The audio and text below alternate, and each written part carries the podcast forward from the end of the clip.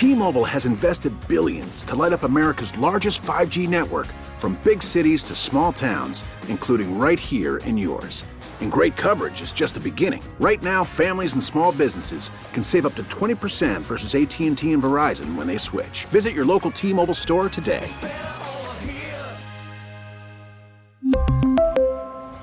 Plan savings with 3 lines of T-Mobile Essentials versus comparable available plans. Plan features and taxes and fees may vary. We get it. Attention spans just aren't what they used to be. Heads in social media and eyes on Netflix. But what do people do with their ears? Well, for one, they're listening to audio. Americans spend 4.4 hours with audio every day. Oh, and you want the proof? Well, you just sat through this ad that's now approaching 30 seconds. What could you say to a potential customer in 30 seconds? Let Audacy put together a media plan tailor made for your unique marketing needs. Advertise with Audacy. Visit ads.audacy.com. The Christmas season is unlike any other in recent memory. Rather than joining together and raising voices in song this year, we're being urged to isolate our families from others and celebrate from afar. In this traditional season of giving, we're seeing the needs increasing. So, how does a church and a religion meet such unprecedented challenges? This Christmas weekend, we'll ask the head of Chicago's Roman Catholic Archdiocese. Hello, I'm political editor Craig Dellimore, and this is At Issue.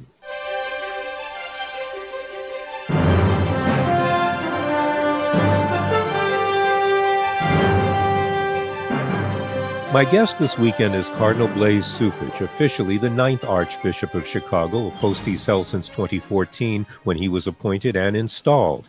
He became a cardinal in 2016. Before all of that, he led Catholics in Rapid City, South Dakota and Spokane, Washington. And even without COVID 19, 2020 would have been a challenging year in Chicago. The church has faced financial challenges, and we live in a time when just this month the cardinal could ordain three new auxiliary bishops and then have to mourn the death of a Mount Carmel High School sophomore killed by gunfire on the south side. The cardinal leads the faithful through the highs and the lows. Cardinal Blase Cupich, uh, thank you for sitting down with me virtually. We are conducting this interview via Zoom conferencing, but welcome. Thank you. Good to be with you, Craig.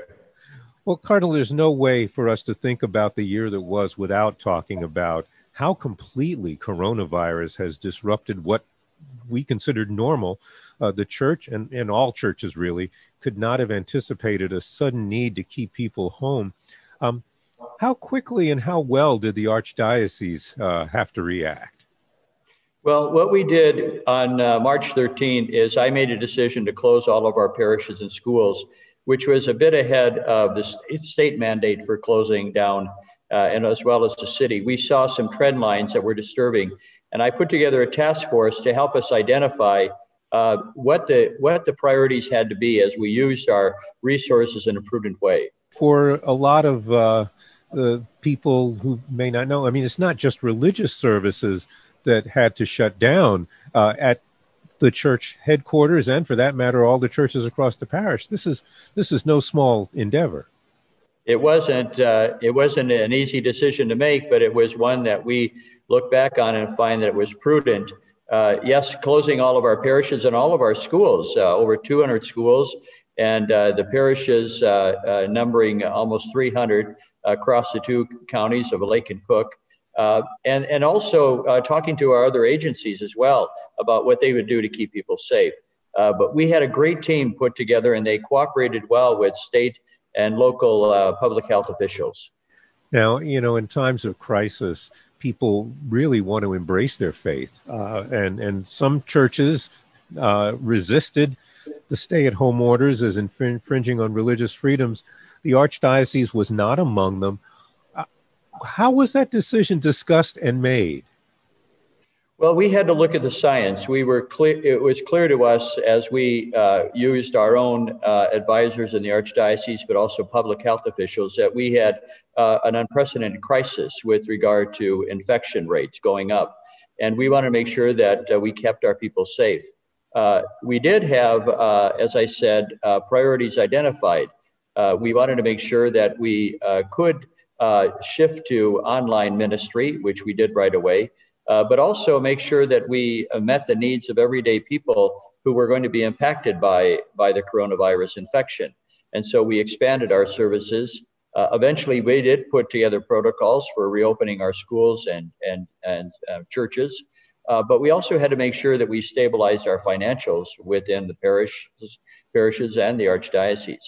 All along that time, we kept in contact with uh, the state officials as well as local officials, and I think that conversation helped everybody uh, move forward in, in, in a very prudent way.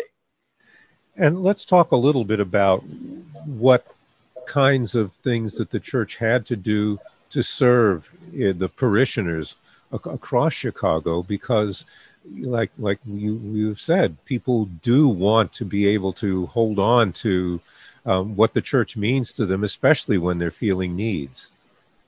Yes well it, it was very clear to us too that uh, when we did uh, decide to close down things uh, at least until we, we got an all clear signal from health care officials and health uh, public health officials and so on that people were reluctant to come to mass and to come to church because they were afraid. Uh, and I think that's one thing that's um, underplayed uh, in this whole uh, description of maybe back and forth of people not wanting churches to be closed and schools to be closed. we're not seeing, even with sc- parishes open, that people are streaming back to church uh, they're, they're very much afraid of the contagion. And they realize that even though we, we do limit the number of people and also have uh, very uh, important sanitizing measures in place and distancing and so on, uh, that there are still some people who feel much safer at home. And that's why we do the online ministry. There are other things, some of the uh, locations, there are more what could be considered charitable acts going on, and your your church has had to really ramp up for that too, as well. That's clear. Uh, we we have found now. I just uh, visited with uh, a number of our uh, sites, our parishes that are uh, having uh, food pantries. by and large, they're all telling me that it's fivefold the number of people that are coming to ask for assistance with food and we've been able to keep up with it. We we asked the Catholic people to step forward and help us, and uh, since uh, uh, early uh, June, uh, when we put together our COVID emergency fund, the Archdiocese has collected about twenty million dollars uh, for relief efforts, and with Catholic Charities collecting another fifteen. We put together a total of $35 million for pandemic related services that include emergency food and housing assistance, burial for victims, uh, domestic violence prevention measures, uh, but also helping uh, with supporting uh, Kolbe House, uh, the Kolbe House, where uh, inmates who are in, who are re-entering society need assistance as well. And then there's a portion people are giving to help students who are in our Catholic schools where their parents have lost their job and can't pay their tuition. So it sounds like the, the, the people of the church have been uh, stepping up as well as the church itself. That's right. Well, of course, the people are the church for our, from my standpoint, and and they realize that uh, the the the, uh, the efforts that they make uh, uh, are so very important to make sure that we're doing what we're supposed to be doing as a church. The the Holy Father Pope Francis has said, reminded us that the church has to be a field hospital. Uh, and, and I think that's uh, something that we're trying to live up to. Um, let's talk a little bit about the uh, the schools. Um, the diocesan schools, of course, closed with everything else, like you said at the outset. But uh, most schools opened this September. Uh, but now I understand, in some ways, there's a bit of a pullback amid this surge. Yes, what we did is um, uh, today we have about 160 schools that are open, serving uh, almost 50,000 students. Uh, and we are, uh, some of those kids, uh, some of those families are doing remote learning. It's their choice. So we do offer both of them. But I would say a good 80 to 85% are in class schools. We've decided, however, uh, because of uh, the Christmas holidays, that after after the after the Christmas holidays, instead of coming back on January 4th, uh, we're going to delay that for two weeks until the 18th uh, because we think that it's going to uh, take uh, some quarantining. If people were uh, uh, visiting with others, we want to make sure that people are kept safe. We may we may adjust that now that the guidelines have been reduced to 10 days instead of two weeks, and we're talking about that. But it's just a precaution, but we are committed to having in-class learning going forward.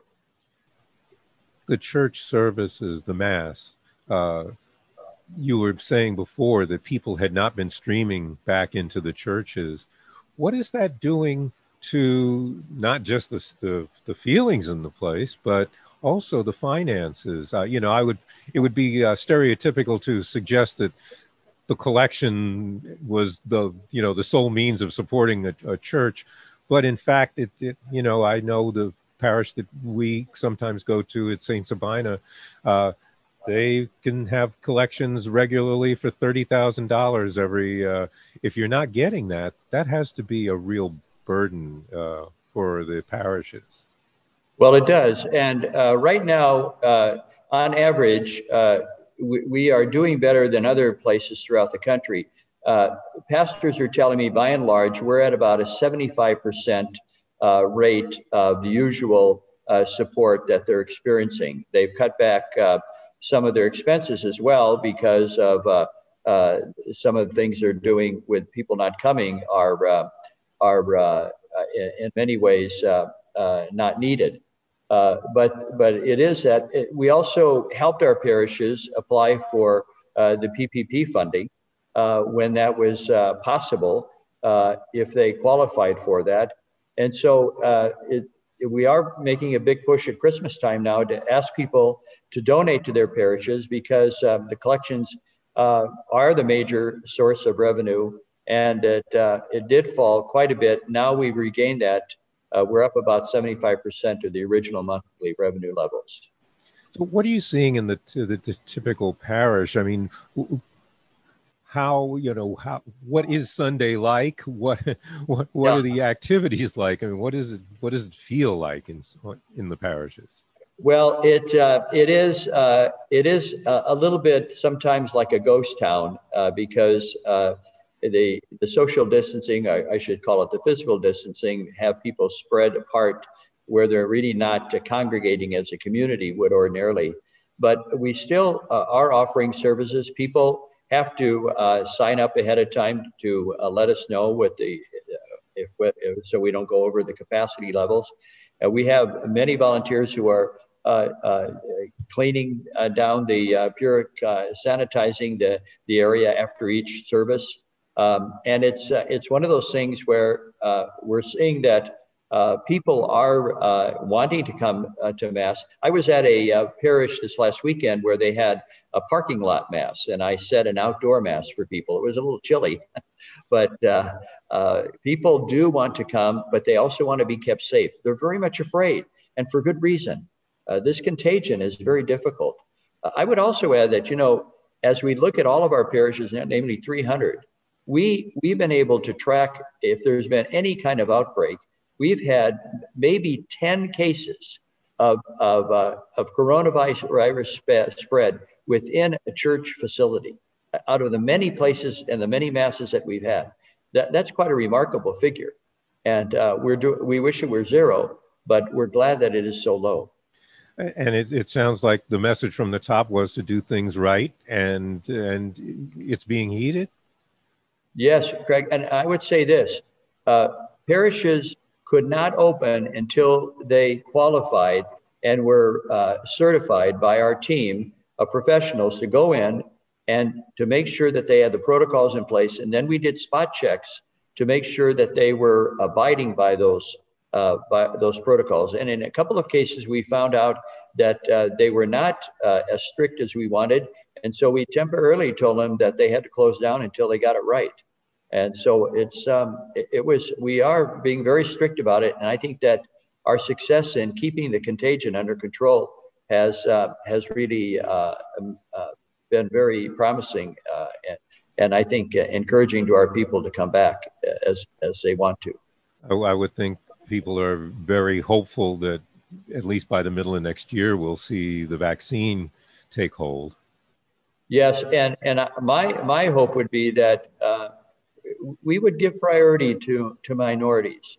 And I t- say this because, you know, in the Chicago area, Chicago land is about 30% African American, but 60% of the infections uh, uh, are uh, among the uh, African American community, and also the Hispanics are suffering as well. So I think we have to give priority to those part, uh, those demographics in our population that are suffering especially from this illness. And certainly, Mayor Light, uh, Lightfoot has been uh, talking about those very things in Chicago. Uh, you're listening to News Radio 780's At Issue. I'm political editor Craig Dellimore. My guest is Cardinal Blase Cupich, Archbishop of the Roman Catholic Archdiocese of Chicago. Well, I want to talk about uh, some of the challenges, not necessarily related to COVID, uh, but I mean, even before the pandemic, the Archdiocese was dealing with issues of finance and attendance.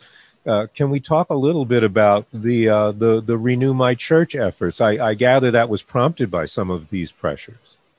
Well, when I came here um, in 2014 uh, and took a year just to look at where we were on on uh, the whole business of mostly priest personnel, uh, but also uh, seeing that so much so much of our resources in parishes was being spent on maintaining buildings that were 100 years old. And we were we were doing more maintenance than mission. And so getting people together and i said let's let's look at where we want to be uh, in five or ten years. We we have a, we have a huge footprint in cook and lake county with our parishes uh, and those parishes were built uh, years ago when the populations were large uh, but if you you have a parish that has, uh, say, less than five or six hundred people coming, you can't really uh, minister to them as is needed because the support's not there. But the other factor is I don't have enough pastors to go around as I move forward. I look at the retirement rate that's coming up in, in our presbyterate, and, and it's clear to me that uh, I'd be foolish to think that I can just hand this off to my successor. So I decided uh, to put together a program called Renew My Church. Is that merely a matter of consolidating parishes, uh, or or does it have to go somewhat deeper than that? And I think you know, not only from your, years here, but uh, your predecessors, trying to close a parish is uh, like touching off a, a powder keg. Well, yes, I think you're right. Uh, it's not just about the structural reconfiguration of the footprint of, of the parishes in the archdiocese. But it really is a way in which we can um, reinvigorate uh, the Catholic people to understand what it means to be a disciple of Jesus and to, uh, uh, to live their lives in such a way that a community is so strong that people are attracted to it. So, uh, yes, we do have to do the structural uh, reconfiguration, but we also have to have the in, uh, internal a spiritual renewal of people. And that's why uh, an important component all of this is, first of all, getting people involved in uh, making sure that it's not a top down decision on how we're going to go forward with the structure of the archdiocese. It's a little risky because once you get people engaged in a conversation like this, uh, some may want to just say they like the way it is and, and not have any change at all. Uh, but when, in fact, they look at uh, what's at stake, where we see that uh, so many young people today are, are not focused on practicing the faith of their parents and grandparents, uh, where we have a decline in vocations. Uh, th- that there's a spiritual renewal that's needed. And once we explain that to people and get them involved, uh, they're willing to make sacrifices uh, to, to make sure that we do this right. I, I want to make sure that when the time that I retire, that I hand on to my uh, successor a much stronger, more vibrant, and vital church that is sustainable long term into the future. What are the kinds of things that the church can do, that the parishes can do to get that kind of excitement, the kind of dedication? Is it a matter of being more relevant to the uh, the community around them, or, what gets them involved in the church and the things that the church is doing? Well, I think first of all, the first step is radical hospitality. We have to make sure that people understand that they're most welcome here, that they they come into the church, and that we're we we uh, love the diversity, of course, of this archdiocese, and we want to make sure that we uh, we let people know that the church is a place for them. But you're right. Also, we need to be a presence in the community for good. We need to witness to our faith uh, by reaching out to those who are disenfranchised by standing up for those who are living at the margins. Uh, that that's what our mission is about. Uh, I, am never I'm never concerned too much about money uh, because money follows uh, uh, mission. money follows mission. If you get the mission right, the money will come. I I do think, however, that we're, we're asking our people to take seriously what it means for them to be a disciple of Jesus, and and to call others to that as well. If we don't do that, then we're just an organization. We're just another uh, uh, uh, NGO, that non-governmental agency organization that's trying to do good. No, we're a faith community that believes that uh, Jesus is present in our midst, and we want to make sure that other people are invited into that life uh, that so invigorates us. And and you and the uh, the church have been speaking out and acting on some of the problems, not just I mean COVID nineteen, obviously, but also witness your statement about the the, the really sad death of the, the, the teenager at Mount Carmel, but other issues of gun violence. The church has been very much involved in that. Well, yes, it just seems to me uh, that if we're going to have a pro-life agenda, that we have to make sure that uh, we want every human life to be valued, protected, and, and respected. Uh, and gun violence every week or every day, we we hear of more shootings. Uh, there are just too many guns out there and people are acting irresponsibly. Uh, people also need to to uh, uh, cooperate with law enforcement as they do these investigations. I saw where students uh, from Mount Carmel, where Isaiah went to school, uh, uh, went door to door asking people to come forward with information. That kind of um, a civil involvement of people, civic involvement by people to to help the police make sure that justice is done is something we need more of today. I want to talk about one of uh, a couple of other challenges, but one of them made headlines because of the release of the Vatican report on sex abuse among the clergy. And what the church did or, or didn't do was uh, that was eye opening. In recent years, it seems, though, that this, this archdiocese has taken a stronger stance on such allegations. So, and am I viewing that correctly? Yes, uh, really. Back uh, back in uh, uh, the time of Cardinal Bernardin, he he put together a program for safe environment, not only training but also cooperating with uh, local law enforcement that has served as the model for uh, this this country and and in fact the world. that also we made a decision. the archdiocese did under Cardinal George in 2002 to uh, report every allegation, even if it's unproven, to the to law enforcement, which we've done, and we we continue to do that. We believe that that has to happen, uh, and then let law enforcement investigate it, and uh, then we can make a decision on what we're going to do. Uh, but the the important thing that we also do is we have a very aggressive outreach to victims. Uh, we have a victims assistance office that's dedicated totally to bring about healing uh, to families as well as those who have been victimized by by uh, sexual abuse uh, as minors and, and and other times as vulnerable adults. Uh, so all of those components are very uh, very important, and we keep learning. Uh, this is something we cannot give up on, and we need to make sure that we persist in in making victims and protecting children the priority. How much are you seeing the trust returning? I mean, for, there are segments who who did not have that feeling before. Do you see that it's changing now? Well, I would say that uh, I'm going to leave it up to people to uh, comment on uh, their level of trust uh, in what we're doing. Um, I, I, am pleased, as I, and I do the and before the pandemic, I did a number of uh, town hall meetings just to answer questions and so on. It is it is striking to me though that a lot of people don't know what we have done and are doing in, in regard to uh, child protection, and so we can't let up in, in getting that message out.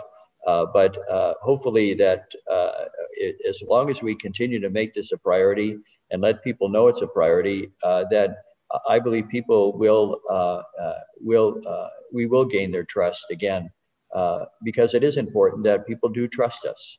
And uh, but I, I think people should know that uh, for uh, 20 years now, we have reported every case of any accusation against a member of clergy uh, to law enforcement. And so uh, that I think uh, should let people know that we, we've decided that we cannot be hiding things or covering up things.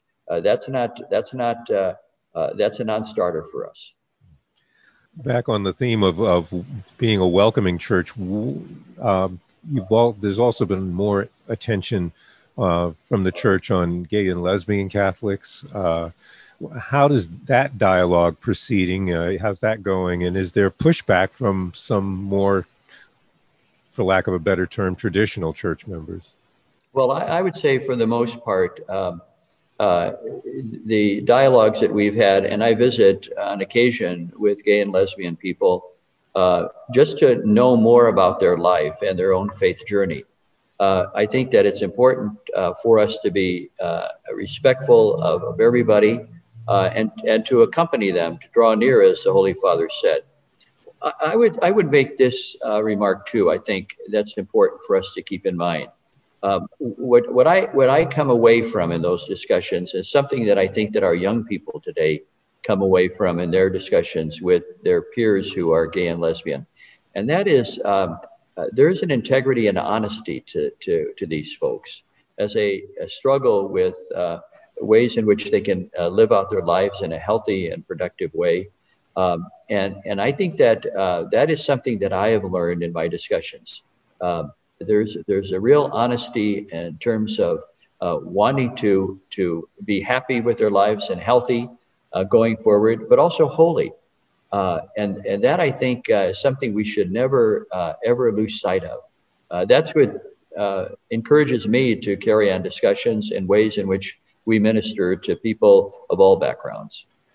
Oh, we've only got a couple of minutes left, but I, and I want to ask you, how much does the leadership style of Pope Francis figure into um, furthering your work? I mean, he seems more willing to roll up his sleeves and reach into the real world than uh, some uh, some previous popes uh, I, have seen.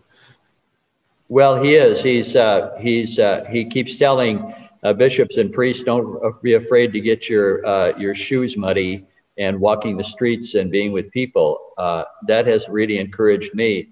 I, I, I also find that uh, what's so what's so very captivating about him is that uh, he he is such a real person. He he doesn't look at the world from thirty thousand feet up, but he gets he's ready ready to get his hands dirty to be with folks. I noticed the other day uh, he was out uh, for the feast day of the Immaculate Conception, and he brought a bag of little gifts that he gave to the soldiers and police who were guarding him uh, before he went back into uh, his residence. He got out of the car and shook each one of their hands and gave gave them a gift uh, for Christmas. Uh, that that kind of individual attention, personal attention, uh, is something that I think is his trademark. Mm-hmm. Well, we are just about out of time, but uh, Cardinal uh, Cupich, I, I want to thank you for uh, for taking the time to uh, to spend with me. It's been a real honor to talk to you. Thanks, Greg. And uh, for those who are listening, uh, if you would like a copy of this program or to hear it again, please visit our website at WBBMNewsRadio.com. There should be a link at the bottom of the homepage. You can also find our podcasts on radio.com. I will be back next week with another edition of At Issue. I hope you'll be listening. Until then, I'm Craig Dellimore, News Radio 780 and 105.9 FM. We really need new phones. T Mobile will cover the cost of four amazing new iPhone 15s, and each line is only $25 a month. New iPhone 15s? Only at T Mobile get four iPhone 15s on us and four lines for 25 bucks per line per month with eligible trade in when you switch. Minimum of four lines for $25 per line per month with auto pay discount using debit or bank account. $5 more per line without auto pay, plus taxes and fees. Phone fee at 24 monthly bill credits for all well qualified customers. Contact us before canceling account to continue bill credits or credit stop and balance on required finance agreement due. $35 per line connection charge apply. Ctmobile.com. your vehicle's engine with a full synthetic oil change and save with Mobil 1 at O'Reilly Auto Parts. Purchase five quarts of Mobil 1 full synthetic motor oil and receive a $10 O'Reilly gift card after rebate. See store for details. With your Mobil 1 purchase, you'll also receive two times points during O Rewards Bonus Points Month at O'Reilly Auto Parts. Oh, oh, oh, O'Reilly Auto Parts.